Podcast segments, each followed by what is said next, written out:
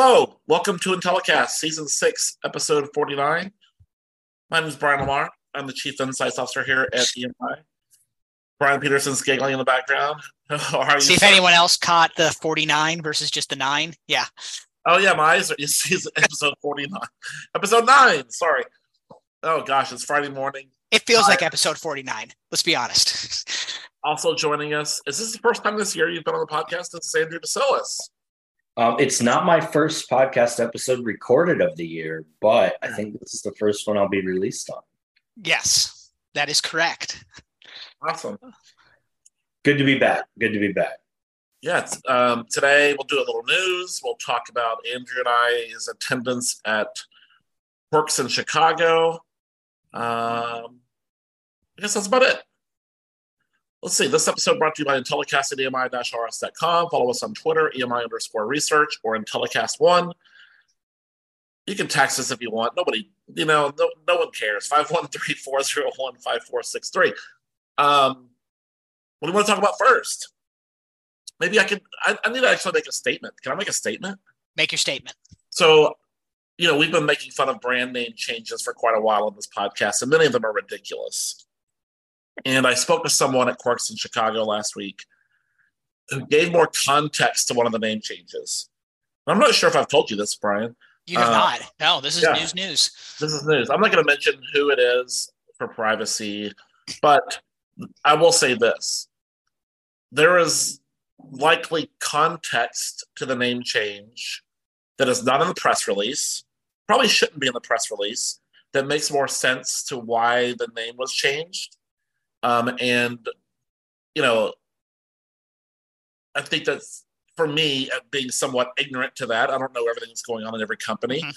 Um, I hope people realize we're just kind of jo- joking around, goofing off. A lot of these companies have our friends employed. We love them. We work with them. Um, sometimes a name change is inevitable and necessary, and there are reasons that are certainly worthwhile. Um, I'll just leave it at that.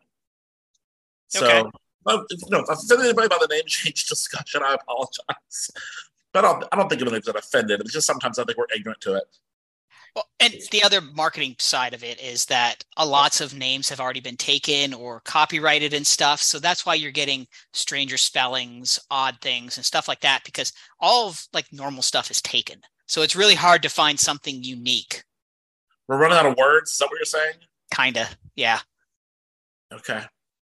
Just Um, be prepared. If you change your name, we'll probably make fun of it. We likely will. Really good reason. Really good reason.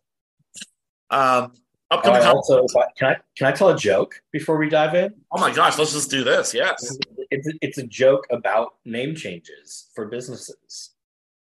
Yeah, please. So um, this was told to me by a VC, and he said, uh, "You know why none of these tech startups have an E in the end of their name?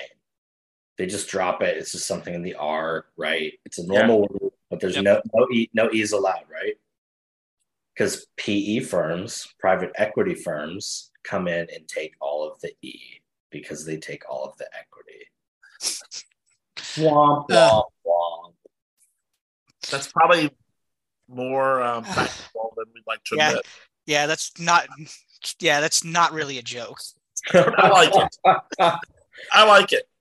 Um, let's talk about conferences really quick, and then we'll move to the news. Is that cool?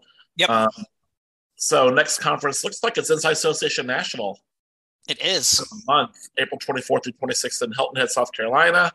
I'll be there. Pretty excited about it. Um, looks the content looks amazing.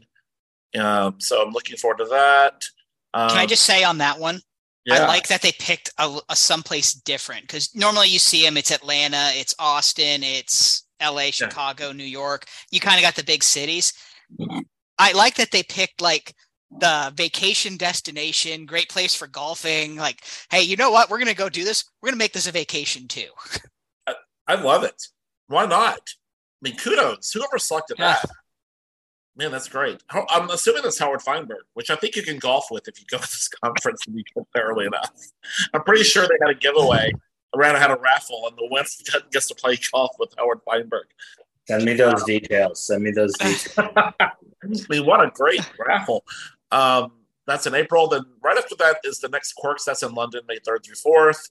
Um, then you'll be at IIEX in Austin, May 24th, 25th. Tell us more about yes. that.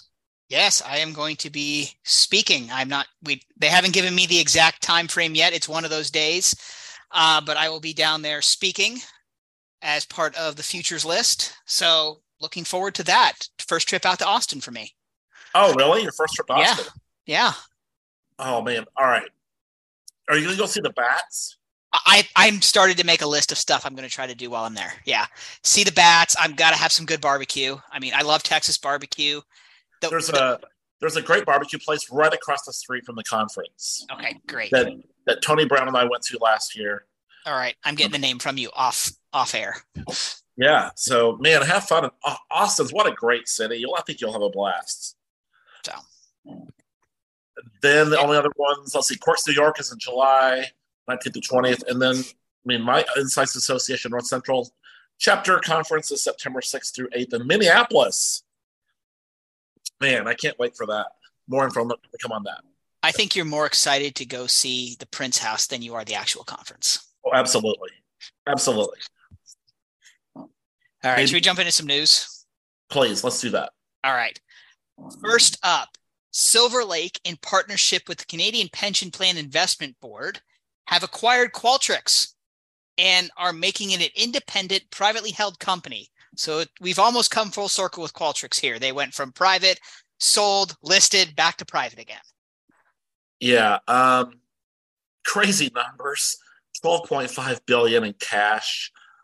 Um, it wasn't that long ago that we were looking for like our first billion dollar marketing research company, and now they're at 12.5 billion. Just a few years ago, it was sold for 8 billion. So it's gone up even more in value. I mean, that's about 50% just in a few years. I mean, I don't even know what else to say. That's just staggering numbers 12.5 billion in cash, and they'll be privately held. So I'm excited about that. Yeah, I mean, just what incredible news for our industry um, that these kind of investment dollars are, you know, coming into the space and that it is capable for a res tech company to use that term, um, you know, to have this kind of valuation. It's just absolutely phenomenal. And hopefully it doesn't only bring more investment dollars to our space, but it will also encourage, you know, tech entrepreneurs and entrepreneurs in general to start businesses in market research. Yeah, absolutely. Uh, that's the most encouraging thing to me is, and you know, and, and um, Ryan Smith is, you know, he's loud, he's present, he's out there. People know who he is. He's fun, right? You know, it's not a. He's hanging out with Dwyane Wade at Utah Jazz games. Exactly. And so I just think, you know, whenever I hear about something awesome that Qualtrics is doing and their next crazy valuation, it's just really encouraging to me for our entire industry. So congratulations to them and congratulations to the Canadian Pension Plan on their excellent investment. I mean, yes. Well said, Andrew. Thank you. Um, gosh, 12.5 billion. Good for them. All right. It's a big number. Yeah. All right. Next up, I'm going to combine two ESOMAR stories. So, first one is Joaquim Bretcha has been named the interim director general of ESOMAR. He takes over for Pravin Shakar's three month term as it concludes. Also, we have a new ESOMAR president. Ray Poynter has been elected the new ESOMAR president, taking over for Kristin Luck. What do you guys think? I know Brian, you and I have been talking about the ESOMAR stuff for what feels like two months now. Yeah, so it's been kind of quiet. I think um, I'm assuming that's intentional. So um, Bretcha, I know we know him and sampling um, comes from NetQuest. Um, nice guy, awesome guy. He's been giving back to the industry for a long time. He's been involved with ESOMAR for quite a while. Um, so I'm happy for him that he gets back, um, you know, president and he's been on council a lot. So that's a good move. And then Ray Poynter was probably the most outspoken person with all the challenges that ESOMAR faced at the end of the year. And most he's a well-known person. Um, he was very opinionated, had very strong opinions. I think he led that discussion around ESOMAR. And so I am excited to have him go there. And I hopefully this this helps us move forward with ESOMAR without any more challenges that they're facing. I'm excited about that because we need them.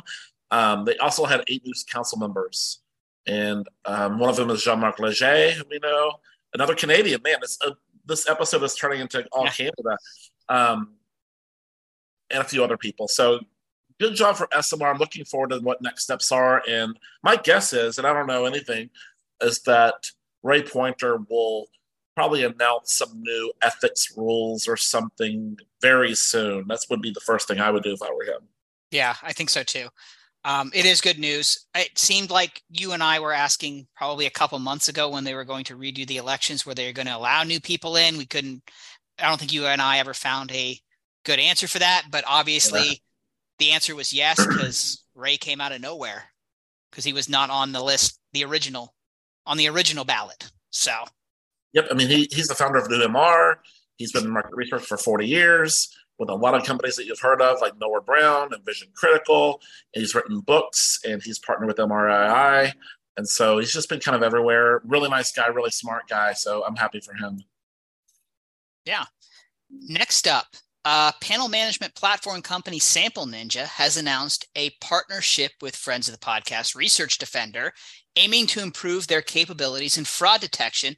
And it gives their users double strength fraud detection, especially at the fundamental recruitment stage of the panel building process. What do you think?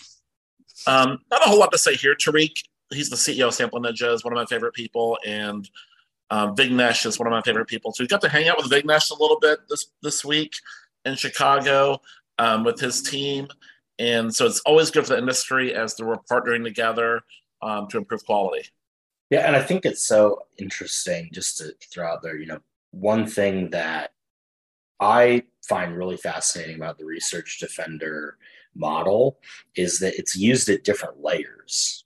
Um, you know, we obviously we're running surveys and pre impaneled respondents are going through it. I think some of our clients use it that way. Um, and it's just so interesting to me that there's this whole other side of fraud detection where they're deploying it at that recruitment stage. Um, it's just it's fascinating to me. We love to hear about any kind of panel or panel management platform or aggregator or anyone you know partnering with these fraud detection platforms. And I think what is worth saying. Um, you know, and this isn't you know a huge plug for Research Defender, even though I plug them any day of the week. Um, you know, all of these fraud detection platforms, when they're building blacklists, whitelists, um, you know, when they're optimizing, it's all based on this macro ecosystem um, mm-hmm. so, you know, the more clients they have, the more growth they have, the better those tools are going to get, and the more comprehensive the blacklists, whitelists will get. So, whenever we hear, hey, yeah, we started using Research Defender, we started using another fraud detection platform, um, that's always really good news for me. Yes, I completely agree. And you mentioned layered approach. That's kind of the the buzzword, if you will. Um, there's no one way to really stop fraud and poor quality. It's got to be a layered approach. We've been talking about that for a while. I can't tell you how many companies we partner with um, just within our own Swift platform. And we also partner with Research Defender. And so it's constant, um, constant updates. I know Research Defender, they offer updates all the time as they learn more. This is a fast changing environment. And so, um, yes, well said, Andrew. All right. Uh, we have another pair of stories, this time coming from PureSpectrum. First up, um, PureSpectrum announced that they updated their algorithm for its for their PureScore respondent scoring system. Um, and then I think two days later, they announced that they completed a new round of equity funding, this time $37 million from Arthur Ventures to support strategic initiatives and to fuel their continued growth. What do you guys think about that? Well, 37 million. It's not, it's not 12.5 billion, but 37 million is a lot for a small company. Um, Michael McCrary, PureSpectrum's only been around for six or seven years. Um, I mean, excellent. 37 million goes a long way to help improve quality and to innovate with a company like that. Um, I'm also excited about, you know, updating the respondent scoring system. Whenever they're driving innovation, improving quality, and Mark Menig is well known for that um, it it challenges other companies to either match it or improve on it, and that's what we need. We need the competition in the industry, And if PureSpectrum gets some funding and can do it quicker and better than others, that's going to challenge us and other companies um, to either match it or do better. So that's that's good for us. I couldn't agree more. Not much to add.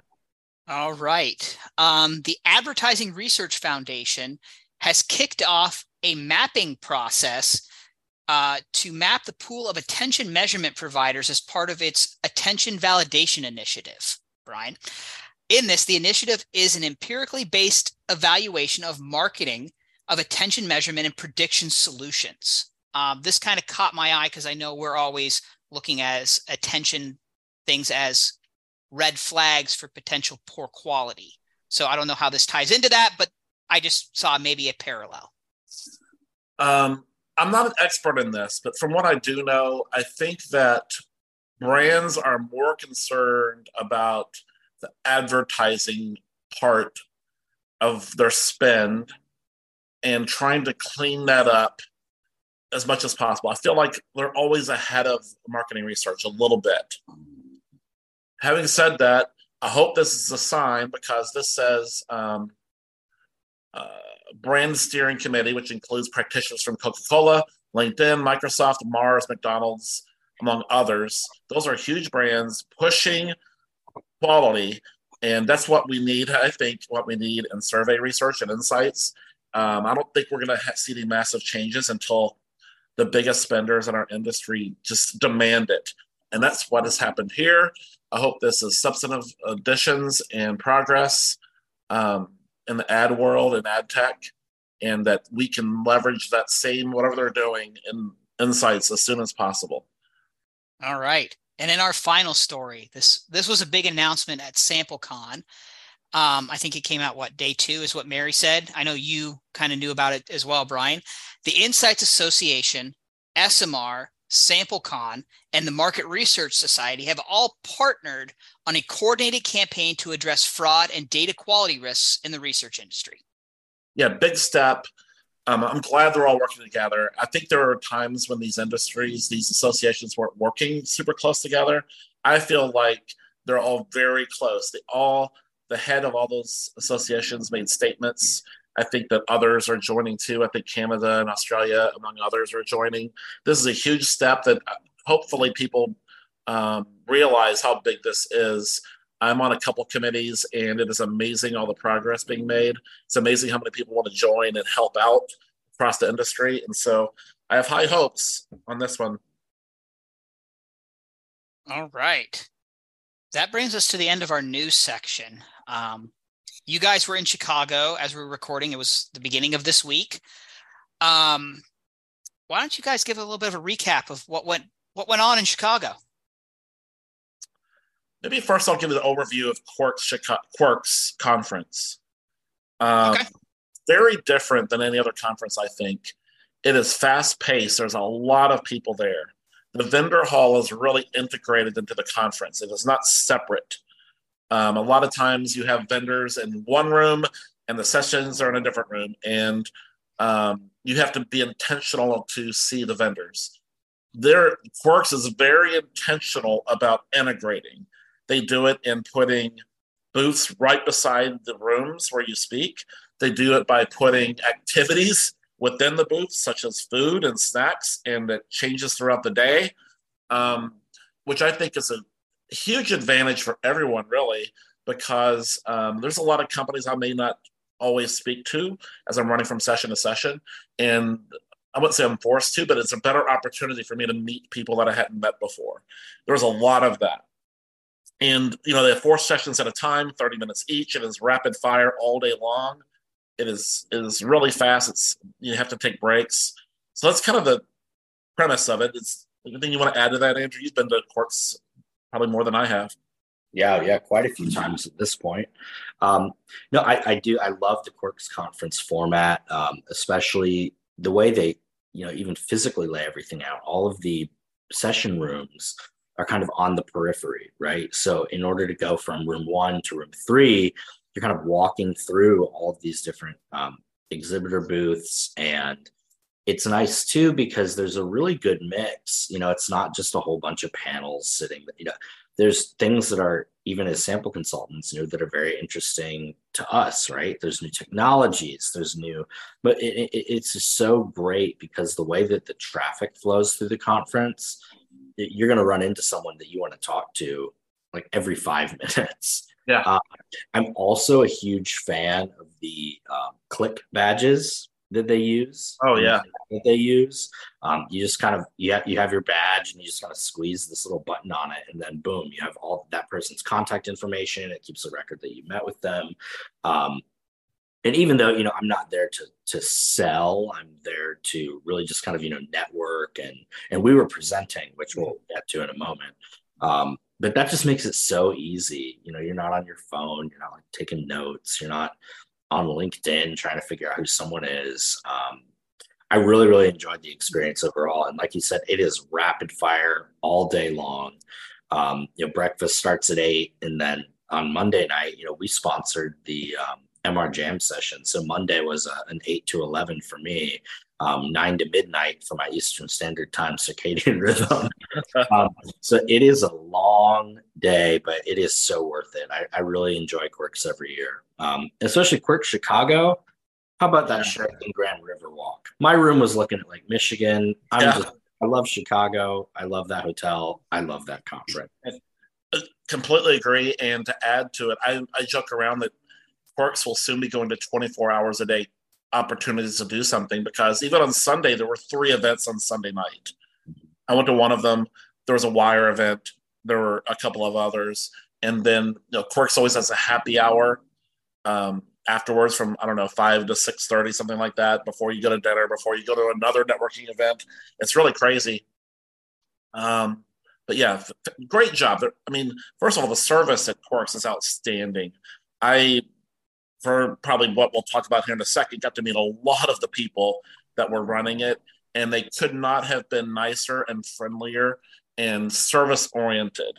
Um, so um, kudos to Steve Quirk, to Dan Quirk, to that entire team. It's a big team. Um, just it's amazing. I loved every second of this conference.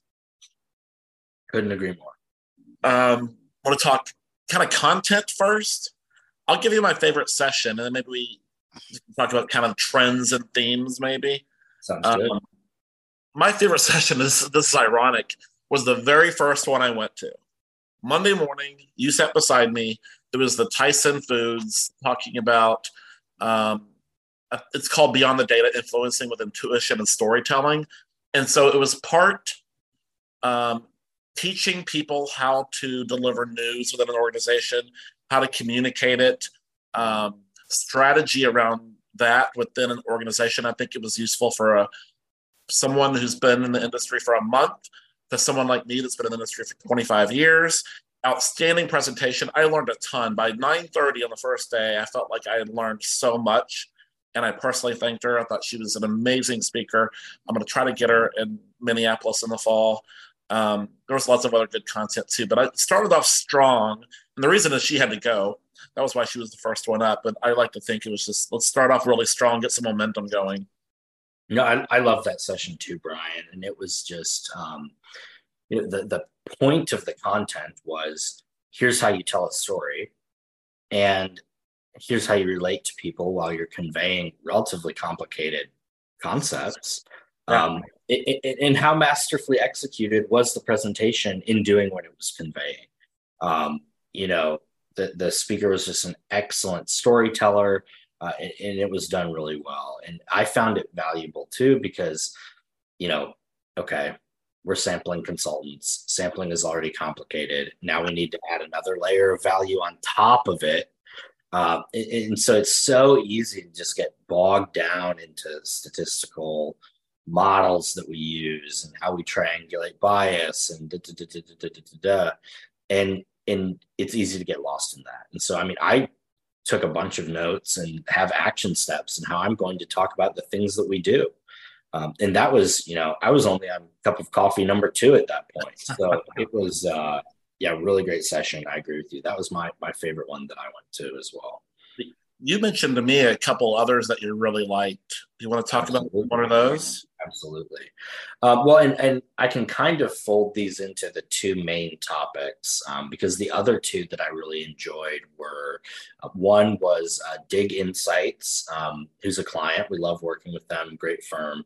Um, and they were co presenting with Panera um, about how they had reimagined their brand funnel. Uh, and what was most interesting to me about that was that they had actually used um, Bayesian statistics to model the relationships between these different elements of the um, of a brand funnel, right? Because traditionally you would think, you know, okay, do we have your attention? Do we ha- are you part are we part of your consideration set? Okay, are you actually using us? Okay, now um, how often are you using us, right? How, you know, how loyal a customer you are. Um, where does brand love or brand loyalty fit into that, so on and so forth. And by using this, um, the Bayesian methodology, and I'm not sure if they were using, you know, a naive Bayes or a BNN um, or BBN or what, what, exactly they were using. Um, but Bayes basically allows you to, um, it was once described to me as if you were to take a filing cabinet and instead of trying to organize it you just dumped everything out on the floor and then had to kind of start over and see where it was related.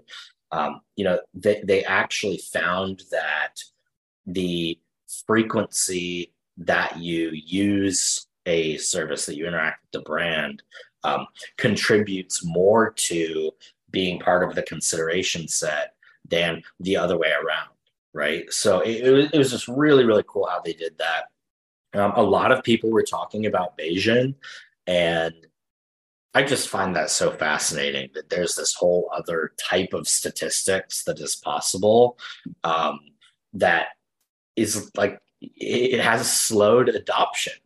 You know that this is filtering yeah. down to us over decades, and it's just kind of like right now hitting market research. That's just so fascinating to me, and and the analytical and modeling capabilities of using something in Bayesian is really, really fascinating to me. It's kind of a, a pet project, nerdy little thing of mine, is that yeah. I'm getting into that. Um, but that was that was phenomenal. Um, the other session that I went to, and what I mean, so many side conversations were all around.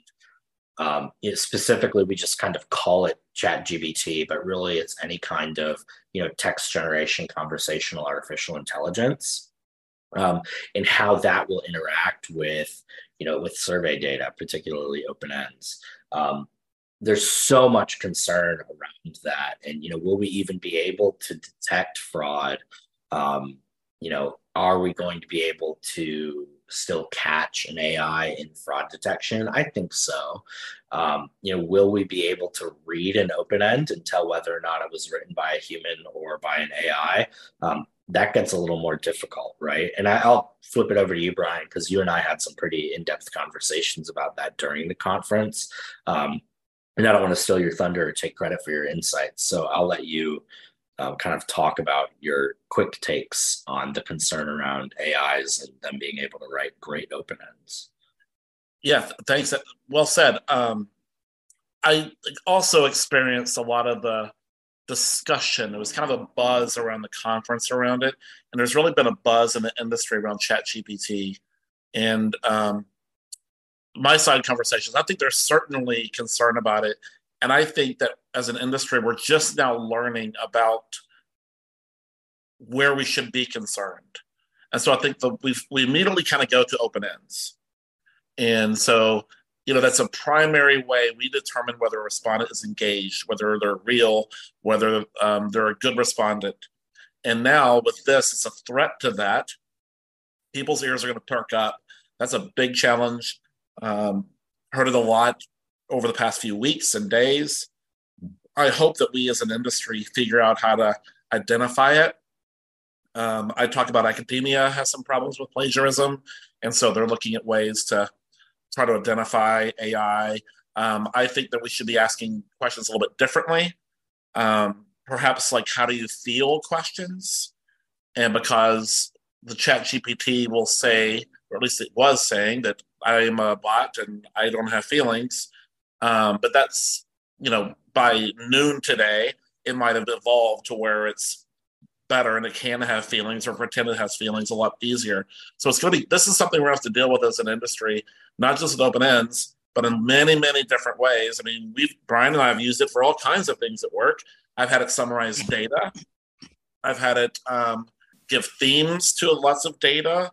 I've had it build charts and do lots of summaries. I had it, it built my LinkedIn profile. My LinkedIn profile right now was built by ChatGPT. And so it can do a lot of things in our industry that, and some are helpful, but some are risk for other people's jobs, and some of them are harmful. Brian, you want to jump in? Yeah, I mean, you and I were playing around with it in December. We had it write biographies. We had it poems. write. We had it write poems. You had it write songs, um, but also some like speaking submissions. And I mean, at mm-hmm. the time we were using it, was it hundred percent? No. No. But did it give you a, go- a really good starting point? Yeah. Like, did it take time out? Did it make me more efficient? 100%. Yeah. But we also knew, like, when we, I know you and Mary and a couple other people were testing it on based on like open end pieces, and it wasn't an official, like, study. You were just running some experiments with it. And yeah. some of the responses you were getting back were just as good, if not better, than real responses you had from studies. That was concerning.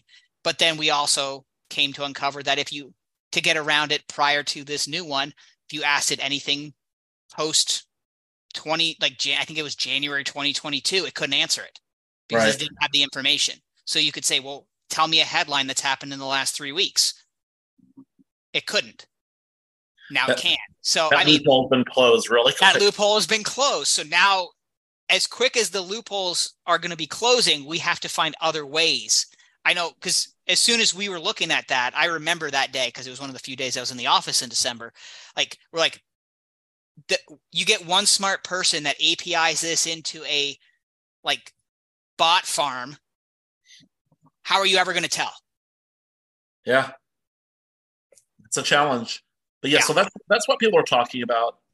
Um, so a lot, I think we're kind of in the awareness and fear factor stage of Chat GPT which is a necessary part of the process. Um, I'm hoping we move very quickly to the solution and advanced understanding of it. Is that where you, do you agree with that, Andrew?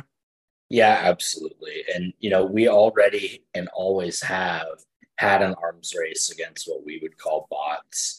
Um, you know, and the same thing against you know motivated real humans who are trying to kind of defraud surveys or go incentive hunting um, so, you know, this is, I think the reason that this feels so scary is because one of our main arbiters of quality has always been the open ends, and this can kind of beat that.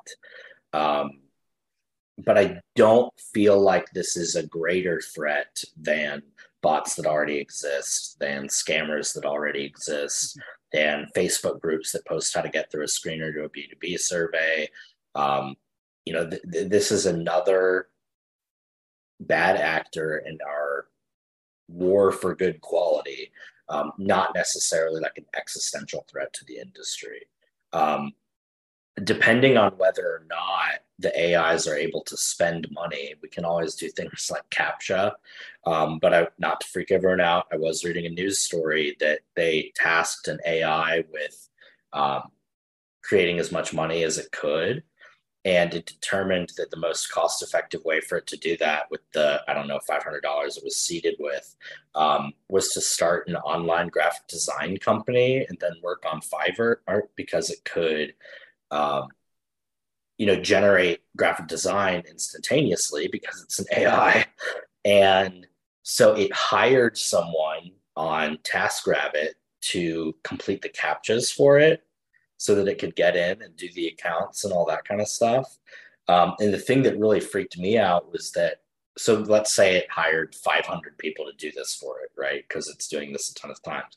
One of them chatted with it and said, Hey, are you a bot trying to get through this? And it lied and said that it was um, someone who was blind and was using like narrative interface to do this. Um, and so the the person did the, the CAPTCHA for them and it got in. Um, so really, really interesting. We're going to continue to navigate it.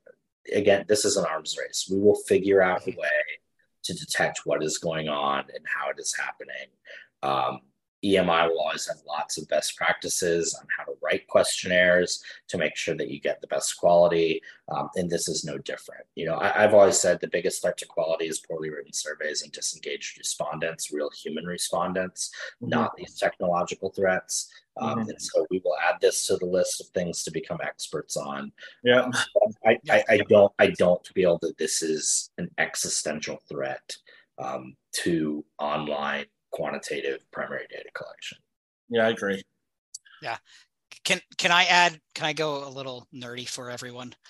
Do it. As look as looking at this, I mean, you're looking at AIs, you're asking it to do stuff. It feels like one, some of these AIs need to follow the Isaac Asimov eight rules for robotics. If anyone has watched iRobot, it means don't harm, don't lie. There's a bunch of other ones in there. So there's a little bit of my nerdy, but also please don't ask it to do something like solve climate change or what is the biggest threat to the world? Because that's i'm pretty sure that's how the terminator movie started. Absolutely. So yeah. let, let's try to avoid that. I mean to exterminate. Yeah. Right or good. I, I, we don't need t1000s walking around here. Very good. Um I think we should move on to any, any kind of closing thoughts of Quirks overall. We'll move on to our session, I guess.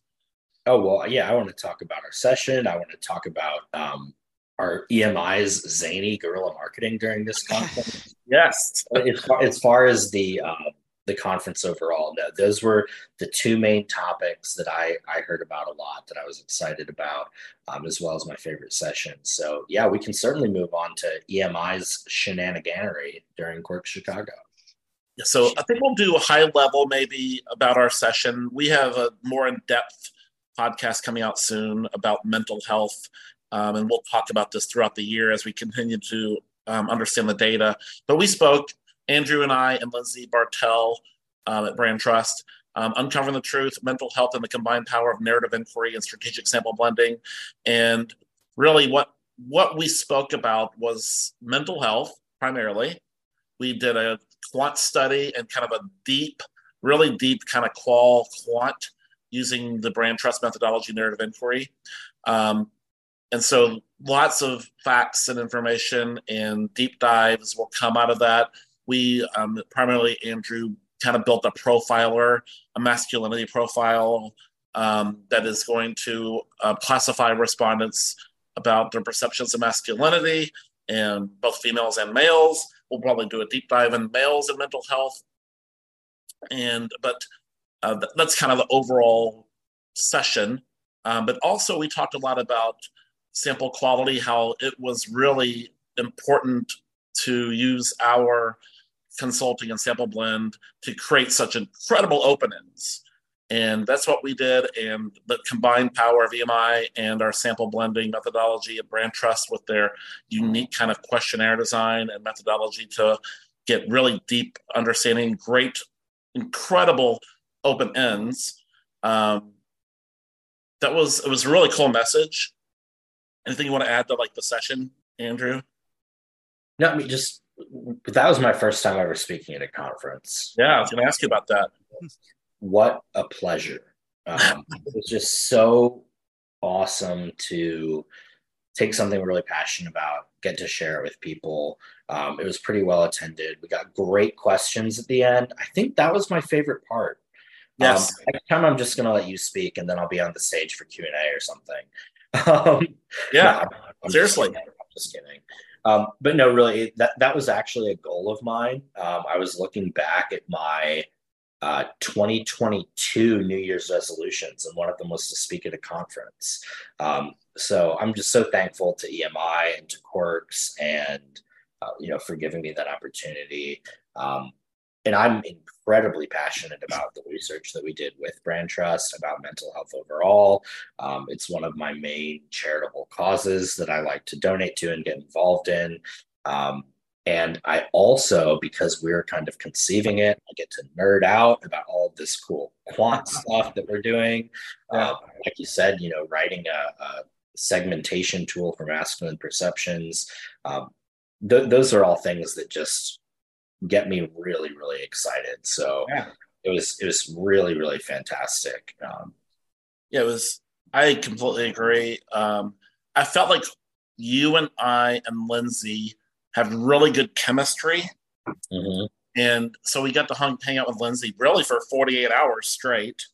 Um, she doesn't live in Chicago, although Brand Trust is headquartered there. She's in Pittsburgh, so she kind of hung out with us most of the time. And I think that was one of the keys to our success is the chemistry that we had with her. She's an incredible speaker.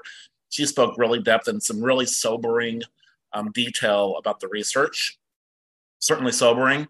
Um, but being on stage with you and being on stage with her was it's a I mean, it's such a privilege to be able to do that, to be an expert in what we do and talk about such an important topic. And I looked over at one point and I was like, oh my gosh, what a weird thing is going on in my life right now that I'm speaking about mental health while staring at my dog in the audience. It was really kind of a weird situation for me. I don't know if you noticed in the middle of the session, I think it was when Lindsay was speaking, I took a picture, I took a couple pictures. Um, which probably inappropriate for when you're on stage, but it was just too big of a moment. But um, it was cool to speak with you. We, you know, you and I speak together.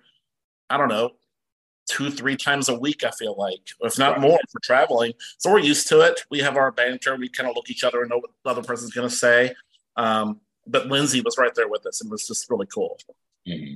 I agree and lots more to come from that. You know, we're hope to present it again. We'll probably do a webinar, maybe two, definitely another podcast episode. Stuff will be going out on LinkedIn as we continue to do the analysis.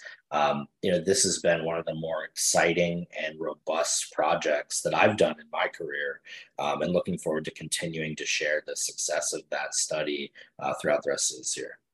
And also, thank you to a lot of other people um, Angelica Payton, who's been on the podcast, she's our DEI um, leader within the company. She led that project. She did a lot of work. Jared on my team and on the brand trust team, there's a lot of people that helped out, um, including Jillian, their big marketing side, and Sophia. There's many others that we probably forgot, but um, it was a huge team of people that did this, including Emma and Brian, and the part that we're getting ready to talk about now, the guerrilla marketing part. Yeah. So, what part do you want to go here? first? Do we want to talk the Bonnie portion or the lead up to this to the uh, session portion? Maybe the, they they kind of go hand in hand.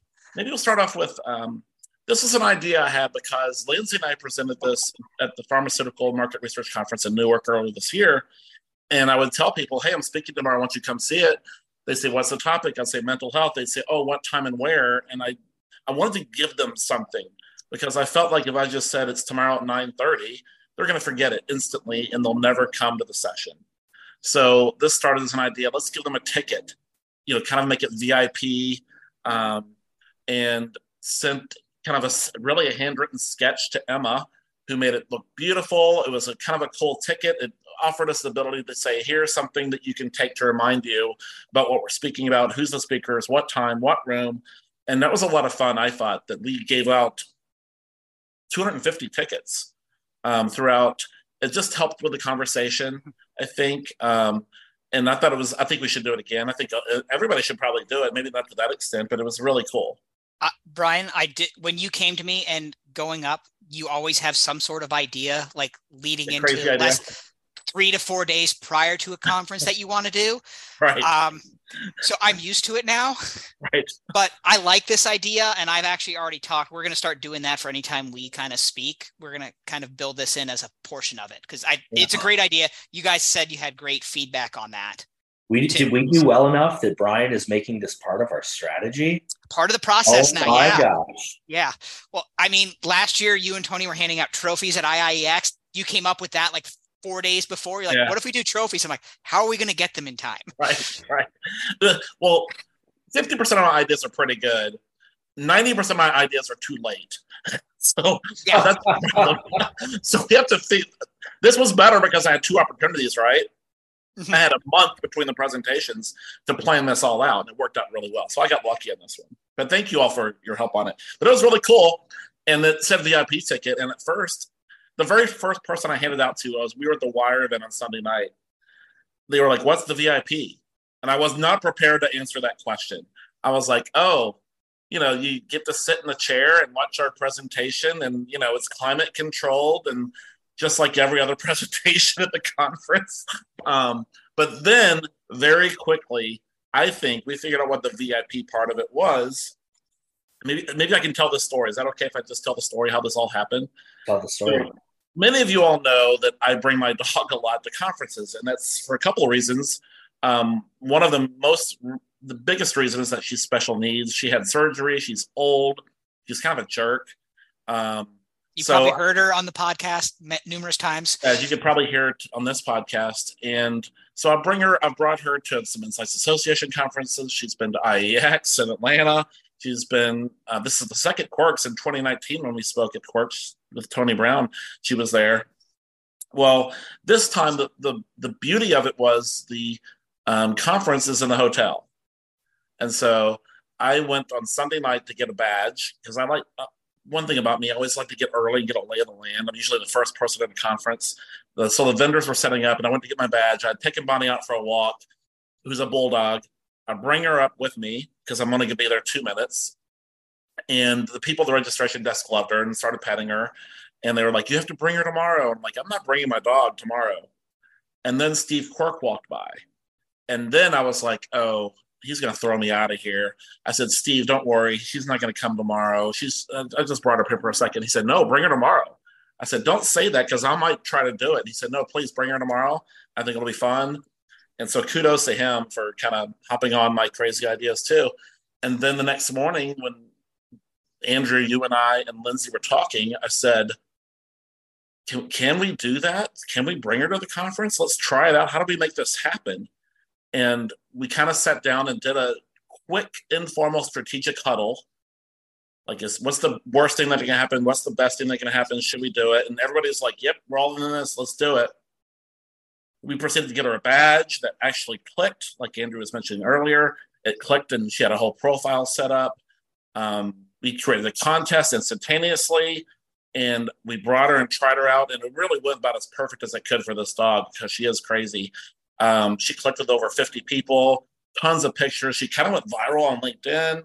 It was a lot of fun for me personally. I think it was it gave people energy during the conference i think. Um, had four sample people watching her during our presentation, which was kind of cool.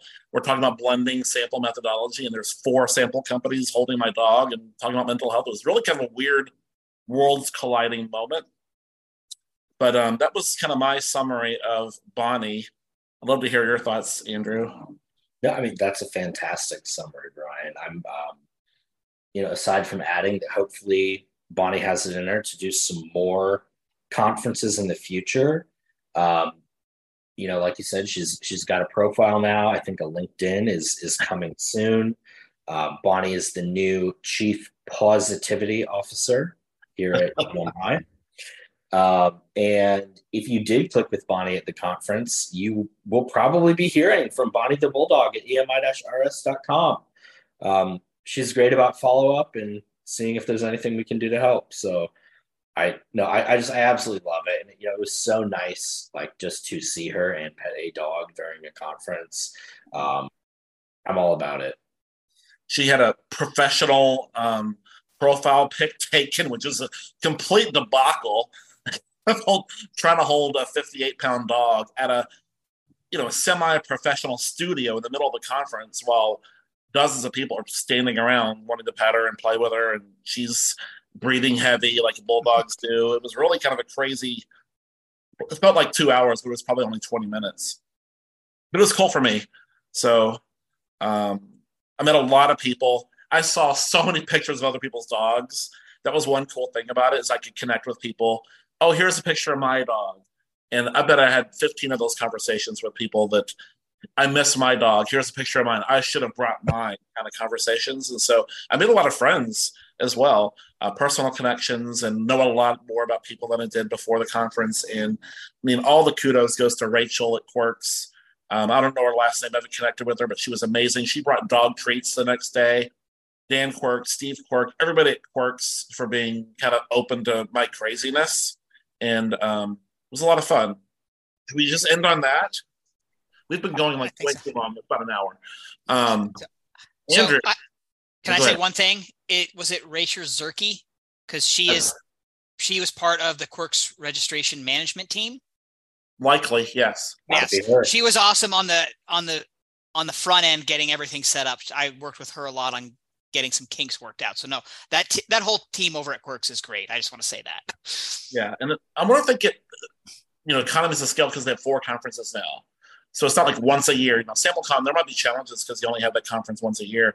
Quirks goes back to back to back to back, and you, they're pros at this. You know, they're used to dealing with people like me. But anyway, Andrew DeCilles, thank you for joining. Thank you for your time. Take an hour out of your day when we've already taken two full days. We drove together. We're in a car for the I don't know third or fourth road trip this year. He's probably tired of looking at me. Um, but thanks for listening, everybody. and we'll pleasure uh, to be. Yeah, pleasure. More to come soon on mental health. More to come soon on conferences, and we'll talk to you later. Thank you.